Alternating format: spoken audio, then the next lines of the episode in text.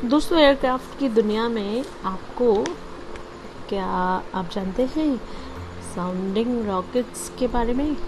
नहीं तो आइए मैं आपको बताती हूँ। इन रॉकेटों का प्रयोग वातावरण का अध्ययन करने के लिए किया जाता है। वे विभिन्न उपकरणों को 48 किलोमीटर से लेकर एक हज़ार दो सौ सत्तासी अर्थात 1287 किलोमीटर तक की ऊंचाइयों पर ले जाते हैं। ये कम लागत के रॉकेट्स हैं और वैज्ञानिकों को किसी विशिष्ट समय और स्थल पर खोजबीन का संचालन करने में सहायक होते हैं। इनकी उड़ान का समय आमतौर पर 30 मिनट से कम का होता है।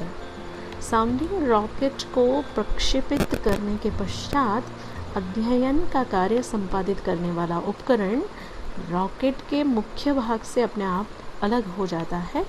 यह तब होता है जब रॉकेट मोटर अपने प्रणोदक का कार्य पूरा कर लेती है। इसके बाद उपकरण वायुमंडल में उड़ना शुरू कर देता है और वायुमंडलीय प्रयोग आरंभ कर देता है। जब प्रयोग पूरे हो जाते हैं तो उपकरण वायुमंडल में पुनः प्रवेश करना आरंभ कर देता है।